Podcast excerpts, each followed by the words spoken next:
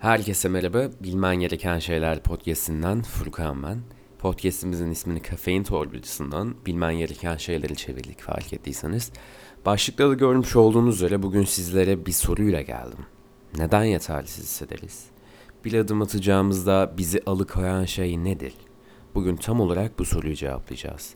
Özellikle zor bir işe yükümlü olduğumuzda istemeden yeteneklerimizi ve aynı zamanda zeka kapasitemizi sorgulayabiliyoruz. Bunun tam tersi yetersiz olsa bile uğraşıp istediği şeyleri elde edebileceğini düşünen insanlar da var. Mesela rapçi Kanye West. Geçen günlerde Kanye West'in bir röportajıyla karşılaşmıştım. Sunucu Kanye West'e hırsının bir limiti var mı veya yapabileceğini düşündüğün şeylerin bir sınırı var mı diye soruyor. Bunun üstüne Kanye West yarım saniye düşündükten sonra hayır diyor ve hatta bugün rap'i bıraksam ve NBA'de basketbolcu olmak istesem çalışır ve olurum diyor. Yani adam o derece hırslı ve kendine inancı yüksek. Bu olay bana Elon Musk'ın bir konferansını hatırlattı. Elon Musk bir konferansta Mars'a gitmenin ne kadar tehlikeli ve zor olduğundan bahsediyor ve bunun üstüne sunucu bu odadaki herkes senden ilham alıyor. Peki sen kimden alıyorsun diyor.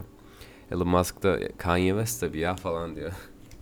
Tabii ki Kanye West'in ne kadar absürt hedeflerinin olduğunu ve bunlara inancını bir kenara bırakalım ve konumuza dönelim. Böylesine delice inançları olan insanlar varken neden biz zaman zaman yetersiz hissediyoruz veya o insanlar da hissediyor mu? Bu hissin nereden geldiğini açıklamak bir hayli zor ama şunu söyleyebilirim ki çocukluk çağlarımızda aile içindeki başarımızın takdir edilmemesi, sevgi ve saygı bağımız ve hatta bebeğinlerin çocukları ile gurur duymaması bu yetersizlik hissine yol açmak için yeterli. Yetersizlik hissini incelemek için ilk önce o hissin nereden geldiğini bulmamız gerek. Yaygın olan iki tür yetersizlik hissi mevcut. Kişisel yetersizlik ve sosyal yetersizlik. Tabii ki bunun dışında birçok yetersizlik hissi mevcut. Kariyerde yetersiz hissetme, anne baba olarak yetersiz hissetme, partner olarak yetersiz hissetme gibi birçok şey. Ama biz bugün bu ikiliye odaklanacağız. Kişisel ve sosyal yetersizlik. Kişisel yetersizlik yeterince iyi hissetmediğimize dair bir algıyı destekler ve bunların sonucu hep bize bağlıdır. Belki seçtiğiniz meslekte yeterli başarıya sahip olmadığınızı, yeterince iyi bir insan olmadığınızı hissedebilirsiniz. Konu kişisel yetersizliğe gelince hayatınızdaki diğer insanlar bu kategoriye dahil olabilir veya olmayabilir. Bu kişisel yetersizlik mevzusu özellikle ilişkilerde kendisini zorbalık veya kıskançlık olarak ne yazık ki gösterebiliyor.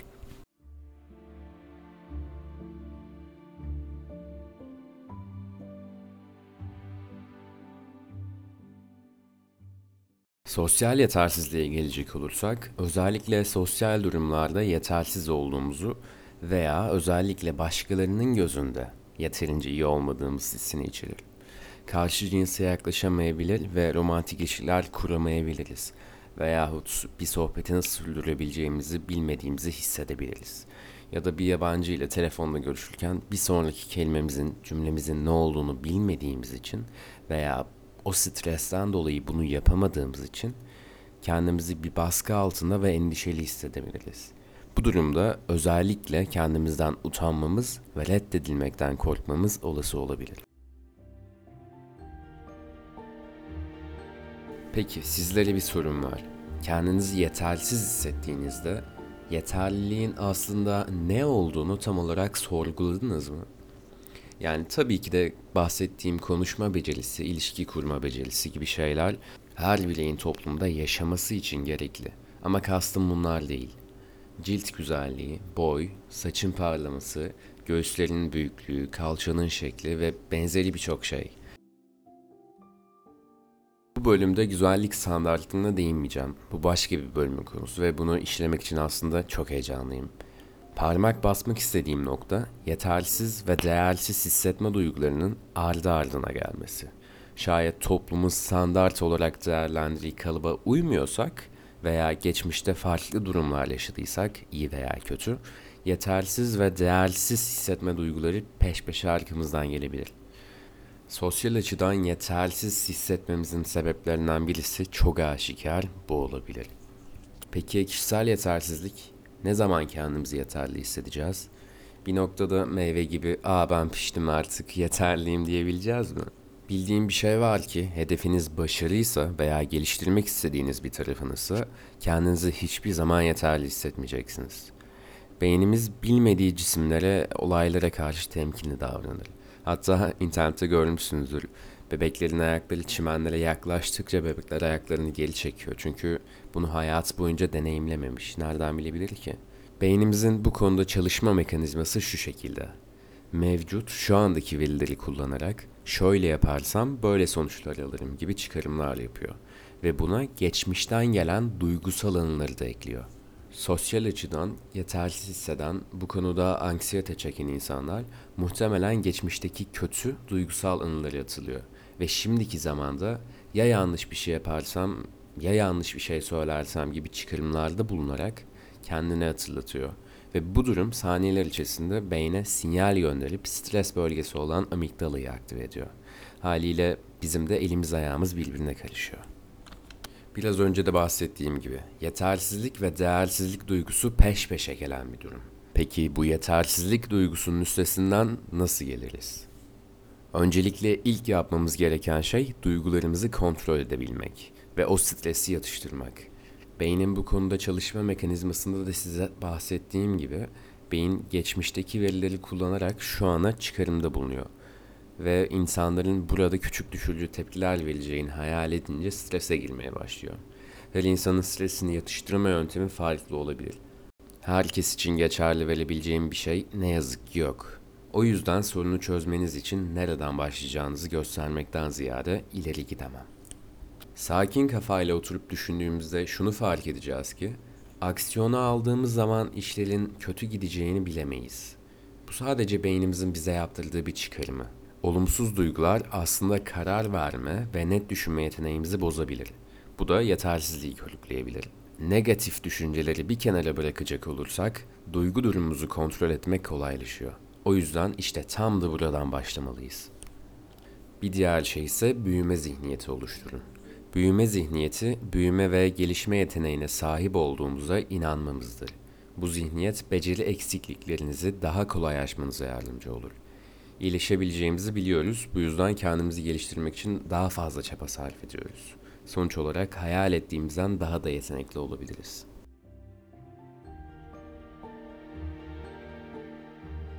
Güçlü yönlerinize odaklanın. Hepimizin güçlü yönleri var.